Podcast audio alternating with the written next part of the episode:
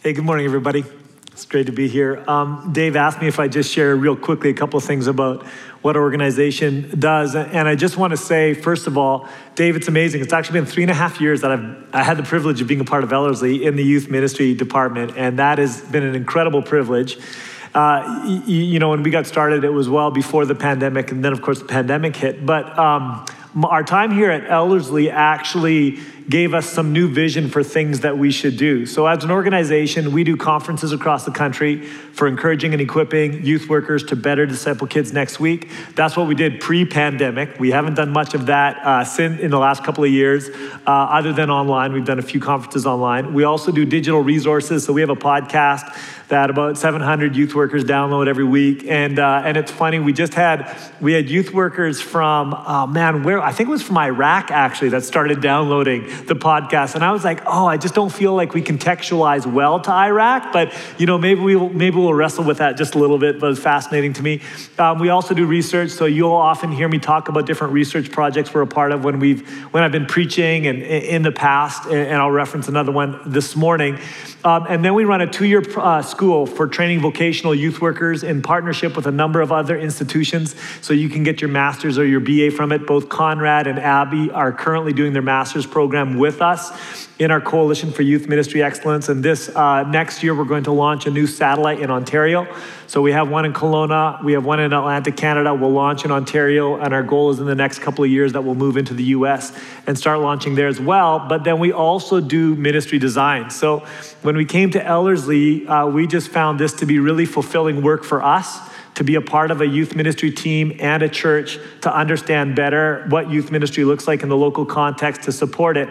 And so now we're actually um, we're we're with ten different organizations. So we have contracts with with nine churches and a camp I just got, we just got contracted by Green Bay Bible Camp, where my wife is the executive director. So please pray for us. I have no idea how this uh, next year is going to go as, as uh, we attempt to work together in close quarters. We tried it once, didn't work. I'd hired her, so now she's hired me, and we'll give that a go. And so we're going to see just exactly how that goes. But we, uh, we feel, I feel incredibly privileged that my um, vocation, the work that I get to do, is about passing faith on to the next generation.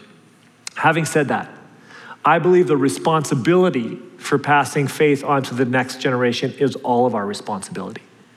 And there are some of us that are called to vocations of it, but all of us are called to the mission, correct?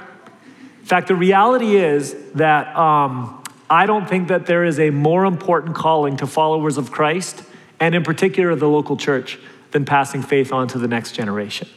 Because if we don't do it well, then we don't have a mission one generation from now, correct? Yeah. You know, we're doing a, we're, we are doing a new research project right now where uh, we're partnered. We're actually, we're more partnered and distant on this project, but we're looking at faith in the home. How do we pass faith on within the home?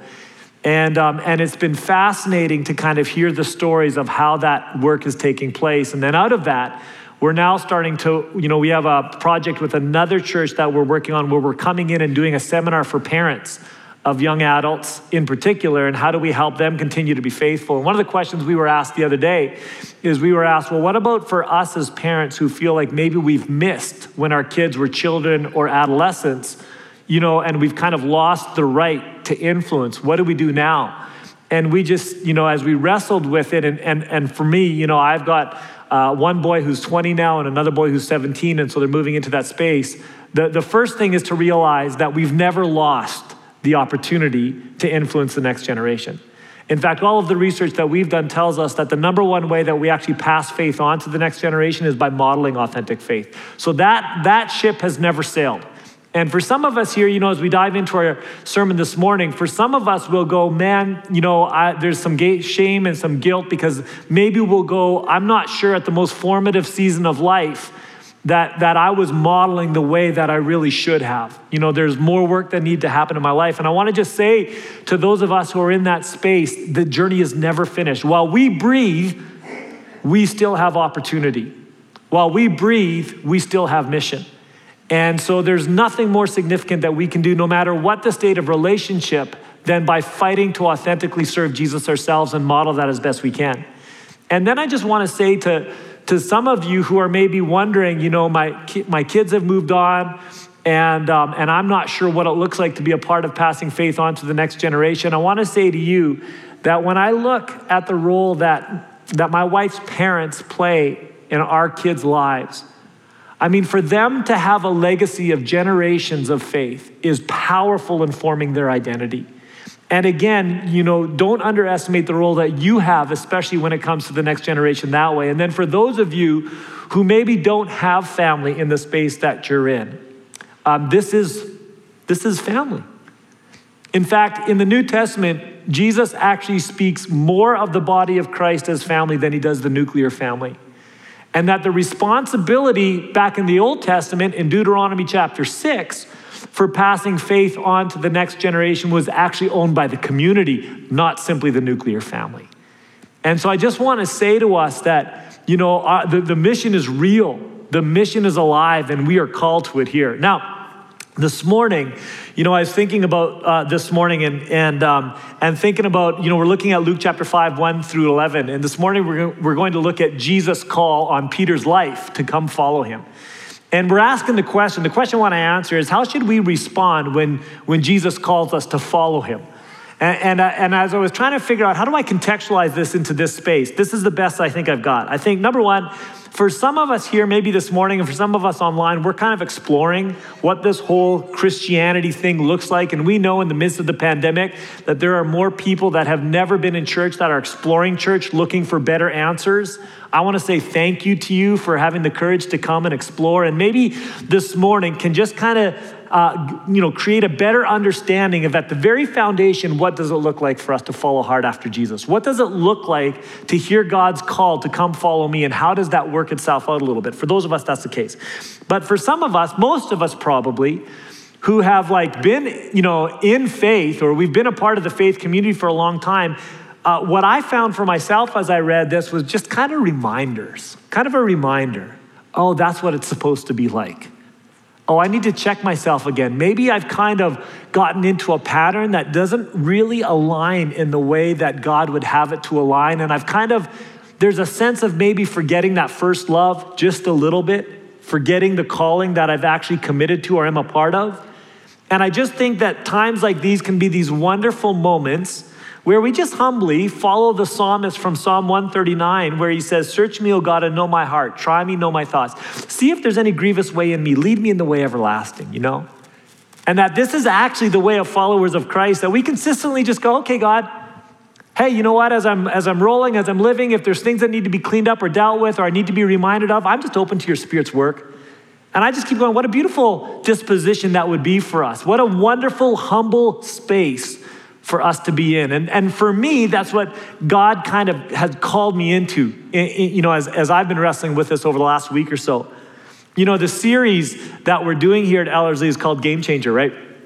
And so I was thinking about what were kind of game changing moments what have been some of the game changing moments in my life you know up to the, up to this up to this time where i find myself right now and and, uh, and I think about, you know, I think about getting married. That was a game changing moment. You know, like I remember when, when Jen and I got married. Now, funny thing about when Jen and I got married, we dated for a year, we broke up for four years. And then I was youth pastoring in Canmore and we started getting back together again. And by getting back together, what I mean is we talked on the phone for like six months. And I didn't tell anybody that there was another person in my life while I was youth pastoring at my church in Canmore. It was a church of 140 people, so everyone was pretty intimate. I just didn't let anyone know because Jen had gone through a, a, a, pretty tough journey with where she'd been engaged to somebody and it broke off three times, and so that was fairly fresh actually. And and I wanted to say focus as in my youth ministry, but didn't know where this was going to go, and I didn't want to get all of our students up. Didn't tell anybody that I was actually like connecting with someone, and then we decided to get married. And I announced to my church, oh, by the way, in three months, I'm getting married. That was a game changing moment for our church, okay? It was like a major shift where everyone was like, do you even know a girl? And, you know, like, how's that, how's that working for you? So I remember that kind of, and I remember for me, I, you know, it was really fascinating because um, I remember after we got married, for the next like year, I've never felt more confusion in my whole life than I did in that year. Like, I was just shocked shocked. And I wasn't shocked so much at Jen, I was shocked at me because I'd never experienced my selfishness in a way that I experienced it in that space before. Because there was someone closer to me now than I'd ever had. I wasn't my own. I realized my life was no longer my own. It was an absolute game changing experience for me. And, and it shifted me into a paradigm or a way of living that was completely different than what I'd ever experienced before. I remember when we, um, when we got pregnant with our first child. And by we, I mean completely Jen. I was not pregnant at all. And, uh, and I don't even know if I've told this story here before, but I remember the day when we discovered that Jen was pregnant. You know, I, re- I remember that she'd been having morning sickness, that was a real thing. I remember coming to my wife and saying, Babe, I think we should find out, you know, like if we're actually pregnant or not. And she's like, I don't want to find out because she knew it was a paradigm shift. And I'm like, Well, whether you want to or not, I think we're going to find out. And then she was like, Well, if you want to find out so bad, you go get the pregnancy checking stuff. And I was, that was like way out of the contract. I did not know that was part of the deal. But I remember going to the, to the pharmacy and getting like that device and walking up to the counter. And in my head, I'm like, It's not for me, really trust me. And then I remember going home and, and Jen, you know, going to the bathroom and then she came out and she starts to cry. And I'm thinking, oh my word, this is not good. And she goes into the bedroom and lies down on the bed and she's crying. And I'm thinking to myself, man, I need to respond really well in this moment because this is going to have a significant effect on the next number of months of my life. And so I lay down in the bed beside my wife as she's crying and I begin to feel her pain. So I start kind of crying with her. She's like, oh, I'm like, oh, it's just like a mess. And then I remember remember just, I remember the exact moment when my wife snaps out of the bed and she turns and looks at me and I'm like, uh oh, got it wrong. And she hauls back with her fist and she drills me as hard as she can. She was like, boom. And then she looks me in the eye and she goes, I don't need you to cry. I need you to be a man. And that was the beginning of the worst nine months. That was, that was like, that was it. You know, that was that, that game changing moment. And I remember when we had Peyton, and I remember just that sense of everything is now different. It's now different. And I got to tell you, if someone could have explained to me, you know, before we were in that moment, what the cost would be in our lives to raise our child in a healthy way, there's no way I would have been able to understand it and actually accept it because the cost is huge, right? For those of you who are parents, we know that. For those of you who are not parents, you have no idea. Trust me, you have no idea. You don't know. Don't try to tell me you know because you don't. One day you might, and then come talk to me. But I just, you know, it was just so amazing because in a new way, my life wasn't my own. There was a constant presence that if I was not present and invested, that life was not going to be a whole life. The, the weight of responsibility was massive. I just remember it was such a game changing moment. And then I remember how, you know, as you go on, you have these moments where you kind of pretend like life hasn't changed, that maybe it's still the old way, right? Like maybe I could do what I want. Maybe I could go buy the burgers if I want. Maybe I could hang out all night I want. But then we're really quickly reminded, but that's actually not the life we get anymore. And then for some of us who try to pretend that is still the life, this child becomes a terrible inconvenience as opposed to this new way of being that we're supposed to be.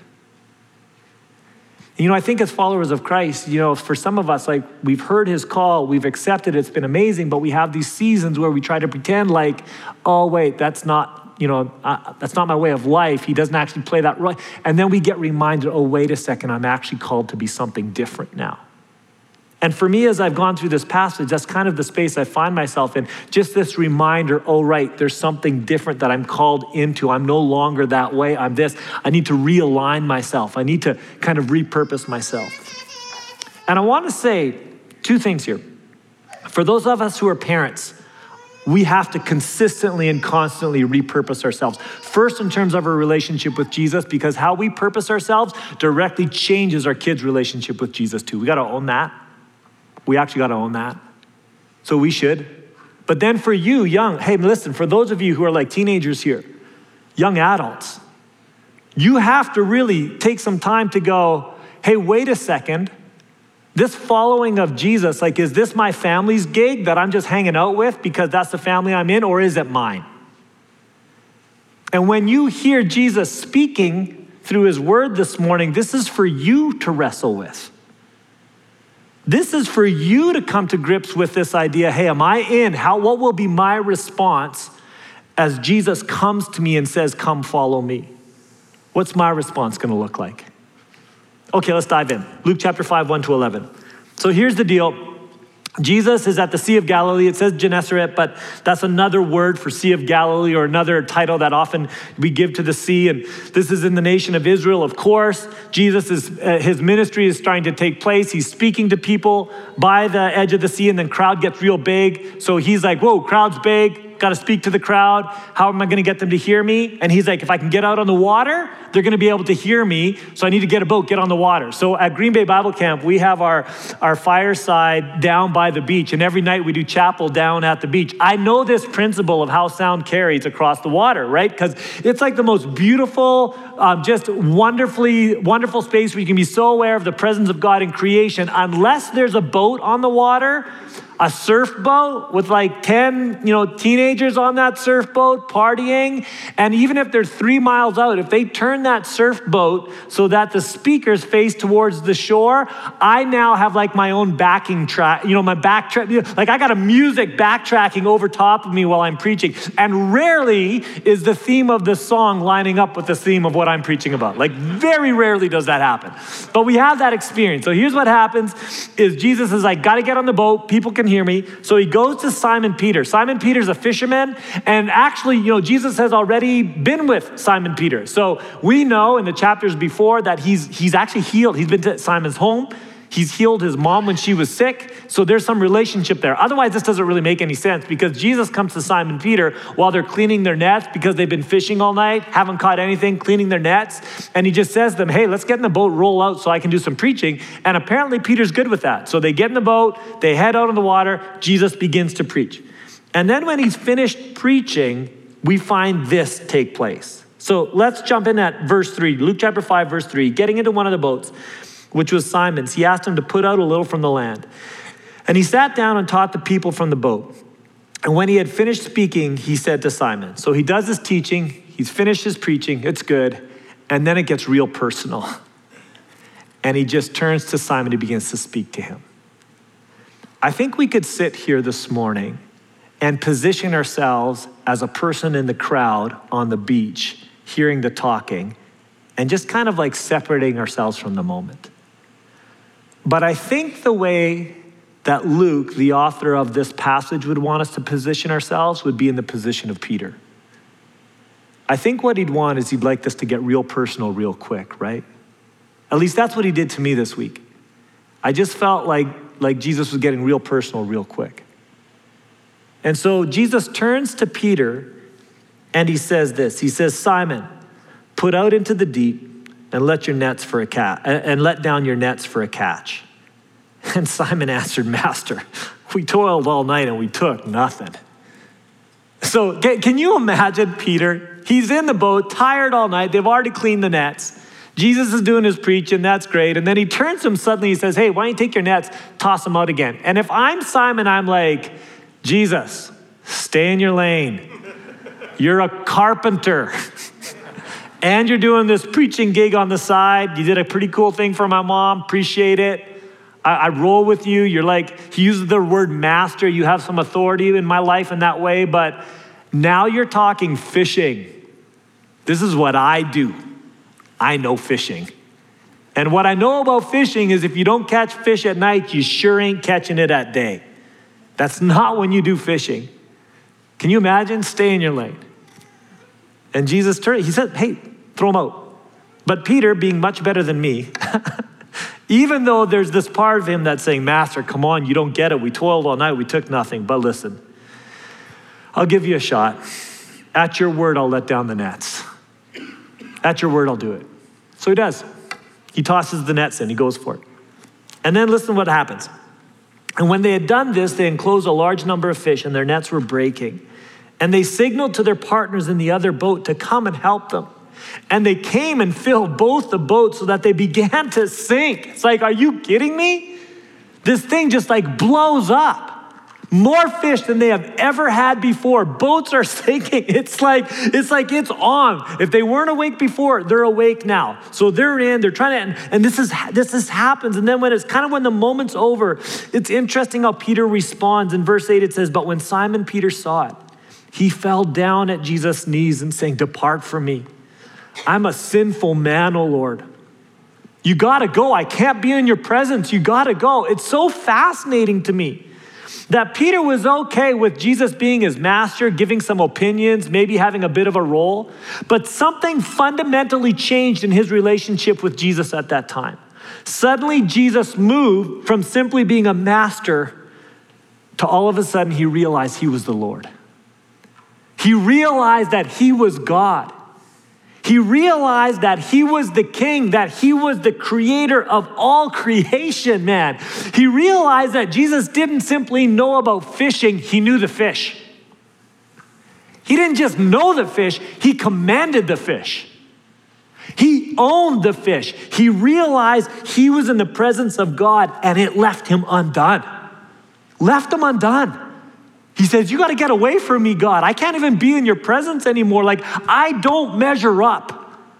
You are in a completely different category than anything I've ever known. You know what's so fascinating to me? If you read the Old Testament, almost without exception, every single time someone comes near to God, it just destroys them.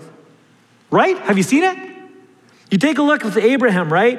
When God comes to Abraham, Abraham answered and said, Behold, I have undertaken to speak to the Lord. I am but dust and ashes. I'm nothing. This can't be happening. I'm nothing. Job, when Job actually met with God, when he finally saw God after all the suffering, listen to what he says. He said, I'd heard of you by the hearing of the ear, but now my eye sees you. Therefore I despise myself and repent in dust and ashes. I am nothing. Isaiah, when God comes to him and calls him to this work, listen to what Isaiah says Woe is me, for I am lost, for I am a man of unclean lips, and I dwell in the midst of a people of unclean lips. For my eyes have seen the King, the Lord of hosts. I am nothing. When people actually get close to God, when they realize who Jesus is, one of the first responses is this understanding that we are unworthy. We are nothing. We're nothing. And that's so weird in our culture because everything in our culture tells us that we are God, that we're actually the God. We're the one that can do whatever we, whatever we want. We're in control of our own lives. We can be whatever we want to be and do whatever we want to do. But when we actually come into the presence of God, we realize it's not true. It's not who we are. Hey, are you have you come into the presence of God like seriously? Like have you really come into Jesus space and come to grips with the reality of who he is and in light of who he is, who we are? Is there some dissonance in that space for you? Is it leaving you a little undone? Because if God is not leaving you a little undone, you're probably not meeting with the God of the scriptures. At some point, he's got to leave us a little undone. I'm reading the Old Testament right now, and I'm like, man, there's some stuff about this God, this holiness, this justice, this strength, and this power that's just like, it's, I'm wrestling with it. And I'm like, I'm not even sure how to relate to this or, or what I need to do with this. And the more that I'm doing this, I'm realizing that means I'm probably in an okay place. I'm actually probably wrestling with the, with, with the right God if I'm in that space because He is so much more than I am, than you are, than we are. He is holy, set apart, completely different. This is God. And Peter realized that. And he comes to God and he says, You got to depart from me because I don't measure up. I've realized now who you are and I don't measure up. But here's what's amazing about God He doesn't listen to Peter and he doesn't listen to you and I. Peter says, You've got to go, and God says, No, I'm going to stay. And not only am I going to stay, I'm going to actually go to the cross, I'm going to die for you. Not only am I going to die for you, then I'm going to transform and change you. And not only am I going to transform and change you, I'm going to bring you in and you're going to become mine. Not only will you be near, but you will be just in me. I will be in you and you will be in me, and I will make you mine. I will change you. He says, Peter, you don't know it yet, but the gospel's coming. I am the gospel, and it will transform your life. And we see it with Peter, man. It's so interesting in John chapter 21, after Christ has gone to the cross, Peter's denied him three times. If you're an in house person here, you know what I'm talking about. When Jesus went to the cross, when the soldiers took him away, Peter, who was so committed to him, wasn't so committed to him. He denied him, created distance from him Then he felt the shame and guilt of that. We all realize that because there's been many moments in all of our lives where we've created distance from God, tried to create our own space. We get it. And then Jesus raises from the dead, and we find him in John chapter 21. And Peter and his friends are out fishing again. They're going back to their own vocation, back to what they knew. They're fishing again, and it's the same scenario. They've been out all night, they haven't caught any fish. And here's this dude on the shore who's yelling at them, Hey, throw your nets over on the other side. And I know what they're thinking. They're probably thinking in that moment, What do you know?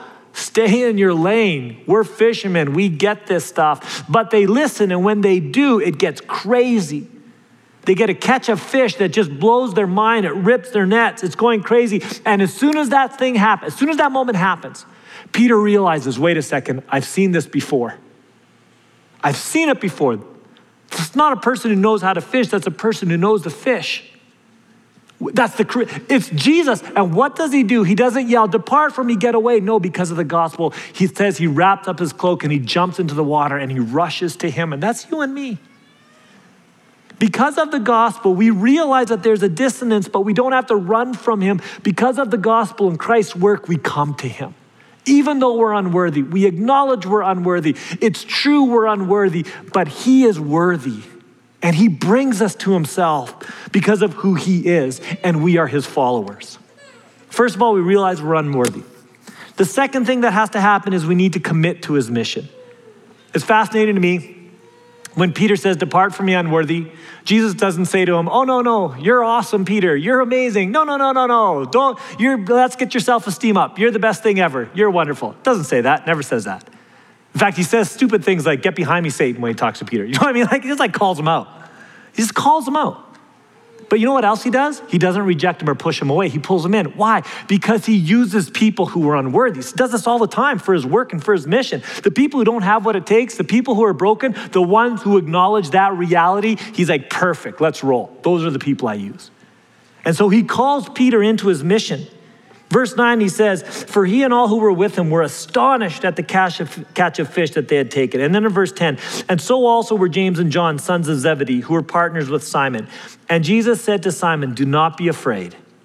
From now on, you'll be catching men. He says, Peter, I got a shift for you, man. This is the game changer. You're mine.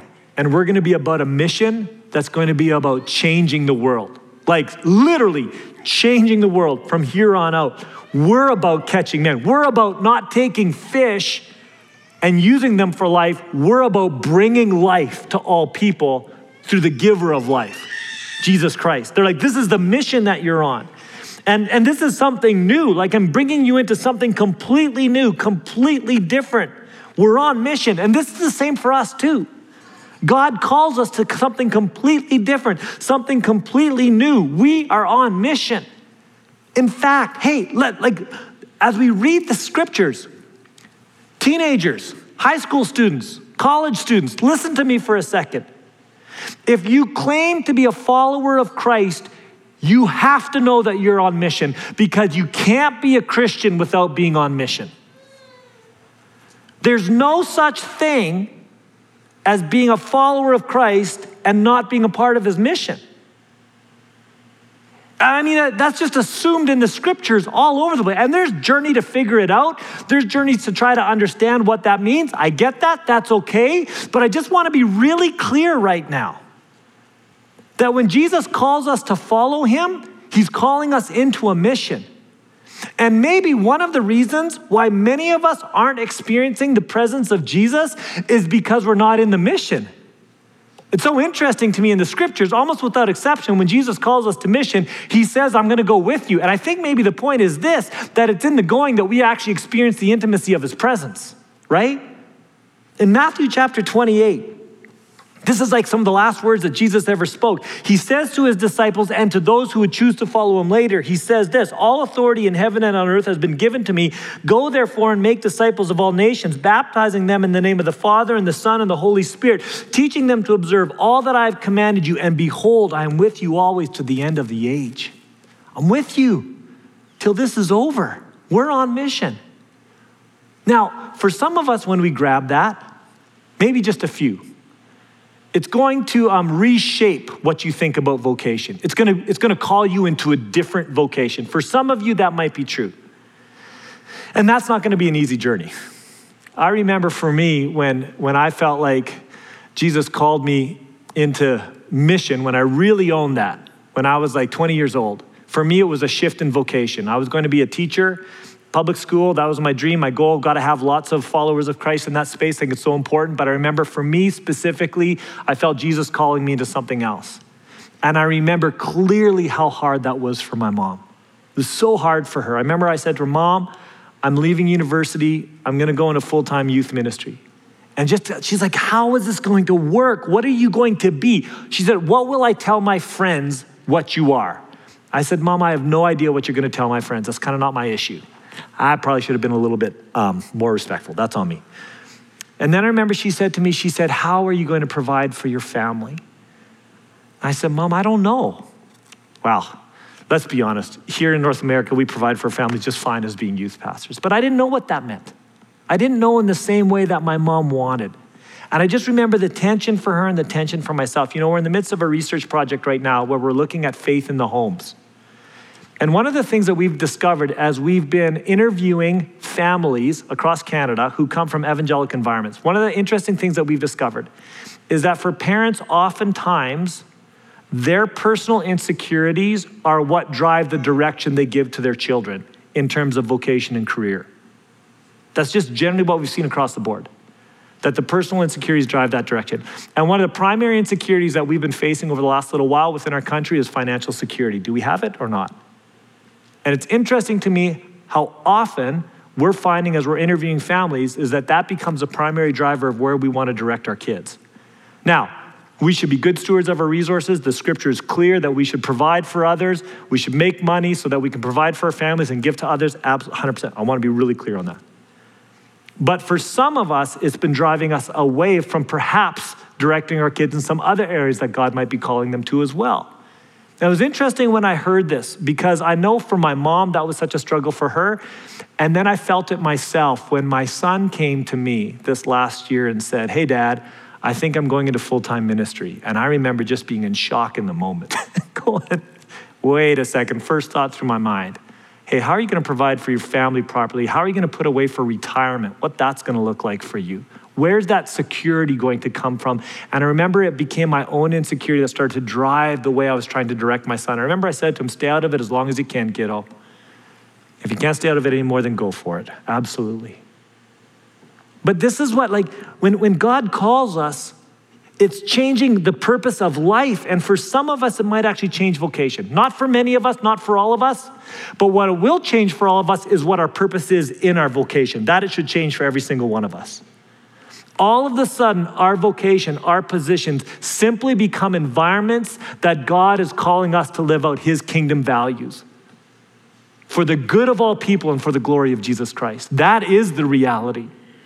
That whatever vocation we find ourselves in, if we are a follower of Christ, then that simply becomes a space that God is calling us to live out our mission. And I guess the question I'm asking myself these days, like I am for everyone else, is okay, what's my purpose in my vocation.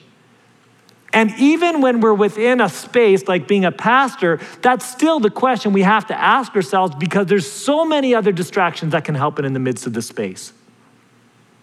But as followers of Christ, if we're really about Jesus, then we realize whatever the vocation is, we've got a mission to love God and love others. That's actually our call and invite people into this journey of life that Christ is calling us to be a part of. This is our mission. This is what we're called to. When Jesus calls, then this is the response. Okay, I'm in on mission. So, first, we realize we're unworthy.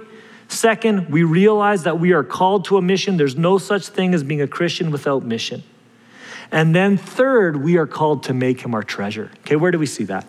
Here's where we see it. Verse 10, he says this and Jesus said to, and so also were James and John, sons of Zebedee, who were partners with Simon. And Jesus said to Simon, Do not be afraid. From now on, you will be catching men. And then in verse 11, he says this, or it says this And when they had brought their boats to land, they left everything and followed him. Do you hear that? When they brought the boats to land, Just after, by the way, they've had the greatest success they'd ever experienced in their vocation. I mean, the windfall was huge, man. Like they were in the money. If this was how this was gonna go, we're good. And in that moment, when they were kind of at the pinnacle, they left it all and said, okay, we're in. Let's roll. How do you do that? How do you leave it all and just pursue this life that has so many unknowns in it? I mean, not how do you go home and tell your spouse, eh, vocation change. What are you doing? Not sure, uh, but following him. Oh, oh, great. Where's the food coming from tomorrow? Hey, not sure. We got a really good catch. Should last us about a month. I think that's good. After that, don't really know. Um, but, but this is, you know, this, and this was them. How, how do you get there? Here's how I think you get there. How do you leave everything else at risk? How do you live in the uncertainty? I think the way you do that is when, when you realize that the one you're following is greater than everything else you're leaving behind. I think it's the only way. When you're absolutely convinced that, that the one you're following, that Jesus Christ, is an infinitely greater treasure than all the other treasures that you're potentially leaving behind, or at least holding with an open hand. I think it's the only way in. You know, it's interesting. I'm reading, I read Matthew 13, verse 44 parable of the hidden treasure. Jesus is talking about what it means to follow him, right? This is him. He's saying, This is what the kingdom of heaven looks like. And he says this The kingdom of heaven is like treasure hidden in a field, which a man found and covered up. And then in his joy, he goes and sells all he has and he buys that field. He says he just gets rid of everything and then he invests fully in this field where the treasure is. Okay, I just remember thinking when I heard, I go, what if Jesus actually called me to go and sell everything to go? Because I actually have a, uh, we have a, you know, earthly standards actually have a pretty good life. I was like, what would that be like? That would be so hard. How could this person do this? How could they go and sell everything? That would be so hard. Apparently, not so hard for this person because listen to what it says. It says, in his joy, he goes and sells all that he has and buys the field. How does he do this in his joy? Oh, because he realized what he was purchasing was infinitely greater than anything he had to sell. He saw that Jesus was his treasure. Hey, I just don't think we can really follow Jesus the way he's calling us to follow him unless we treasure him the way that, that we need to treasure him. You know what I mean? I don't think it's possible because there's just like there's there's too much at risk. I mean, I mean when we start following according to his values, at some point it's going to clash with the values of our culture. At some point it's going to happen. At some point, we're going to be more about giving away than we are getting. At some point, we're going to be more about standing for truth than we are about compromising and, and comfort. Like at some point, it's just going to clash, you know? It's interesting because Jesus says, you know, he says, if you want to follow me more than anything else in the scriptures, he says, deny yourself, take up your cross, and follow me. More than anything else. He says, be willing to suffer. Lots, come follow me. That's what this is actually about. More than anything else. At one point, he says, you should act as if you hate your life. That's how it should be. I'm like, what does that mean? Act as if we hate our life. Here's what I think it means it means our values become so different than the world's values that we start making decisions and the world looks at us and they say, Why would you make that decision? Do you hate your life? And we go, Well, if I valued the same things that you value, yes, it would look like I hate my life. But I don't actually value those things. I actually value Jesus infinitely more than any of those things. And I love a lot of those things. I love the, the security. I'm thankful for the finances. I, these are all really good things, but in and of themselves, they don't own me anymore. Jesus does. And I value him infinitely more than anything. And he told me to do this, so I'm good. I'm really good. And when people go that way, their presence begins to reshape the communities around them.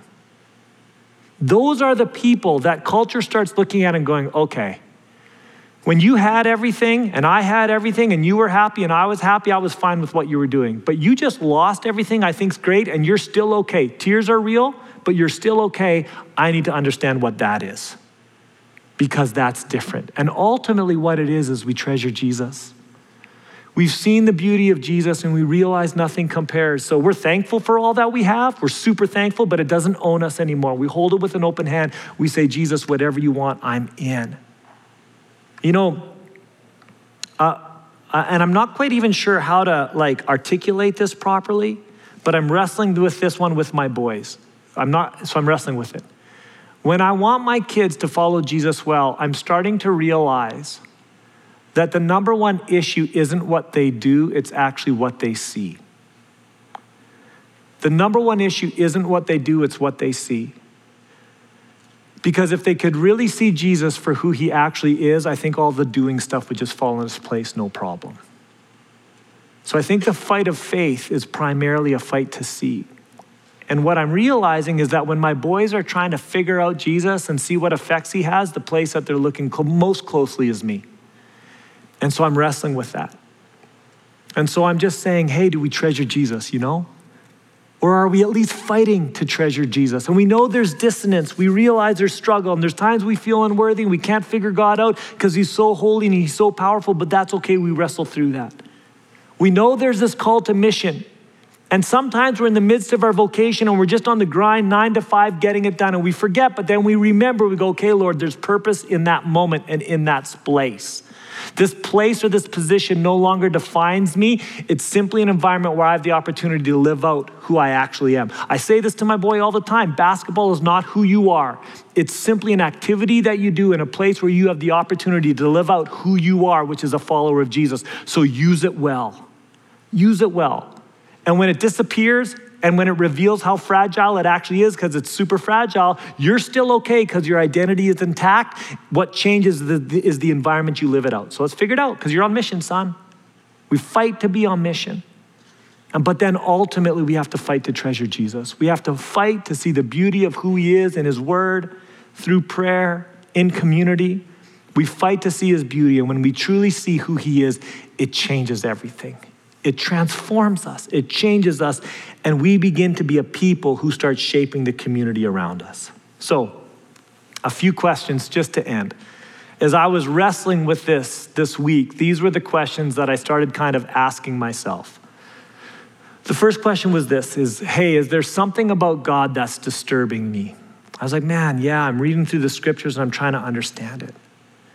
And I just want to say to you, for those of you who who are finding God a little disturbing, it's okay. You're probably in an okay space. That's a right thing. For some of you, or maybe you're exploring and you're like, whoa, this is really hard. That's okay. You're on a good journey. It should. It should, it should rub you. You should wrestle with it. It's okay. Is there something about God that's disturbing you? It's okay. I've said this before that we should never be surprised if Jesus offends our cultural sensibilities. Why? Because our culture didn't create Jesus. At some point, he will offend every cultural sensibility because he's calling us to a completely different culture, his culture, okay? Second question then is, is, is are we on mission? How do we see our vocation? What's the purpose of what we're doing? There's actually no such thing as insignificant moments or places. Each place that Jesus calls his followers is holy ground, whether it's Starbucks or whether it's the church. Same, same because we're on mission. This is who we are. We're missionaries. That's God's call on our lives. That's what it means to be his follower. So, are we leaning into that mission? Are we wrestling with what it looks like to live out that mission? And it looks really different now than it did 20 years ago. Everything's changing in our society and our culture and the values. So, there's new ways that God's calling us to do mission. In some ways, it's harder, some ways, it's easier. Doesn't matter. We're on mission. We're aliens and strangers here. We don't belong. We belong to a different world. So we shouldn't be surprised when things kind of rub on us wrong within our culture. We're on mission. That's the reality. And then finally, is Christ our treasure? Is he really our treasure? Are we fighting with this idea of what it means to love the Lord our God with all our heart, with all our soul, with all our mind and strength? And it's not perfect on this side of eternity. There's this journey that we're on. And in the midst of our perfections, Jesus continues to use us and reshape us. We love the grace, we love the gospel. But are we leaning in? Are we fighting to see the beauty of Jesus Christ and actually make him our treasure? Father, I love you and I thank you for who you are. I pray, Lord, that we would be a people who would be fighting to follow you well, who would respond well to your calling, like Peter did, not perfectly well I pray, Lord, that your spirit would lead us, Lord, that we would wrestle with what it means to, to, you know, to, to be disturbed by your presence and who you are and your calling and to work through that, what it means to actually be on mission, whatever our space, what it means to treasure you. And, and, and, it sounds so simplistic, but it's not. I know that. So I ask that your spirit would lead us, Father. And I thank you for your patience and your grace. I ask that you would continue to do a good work. I pray this for your glory for our joy and for the good of all people. In your name, amen.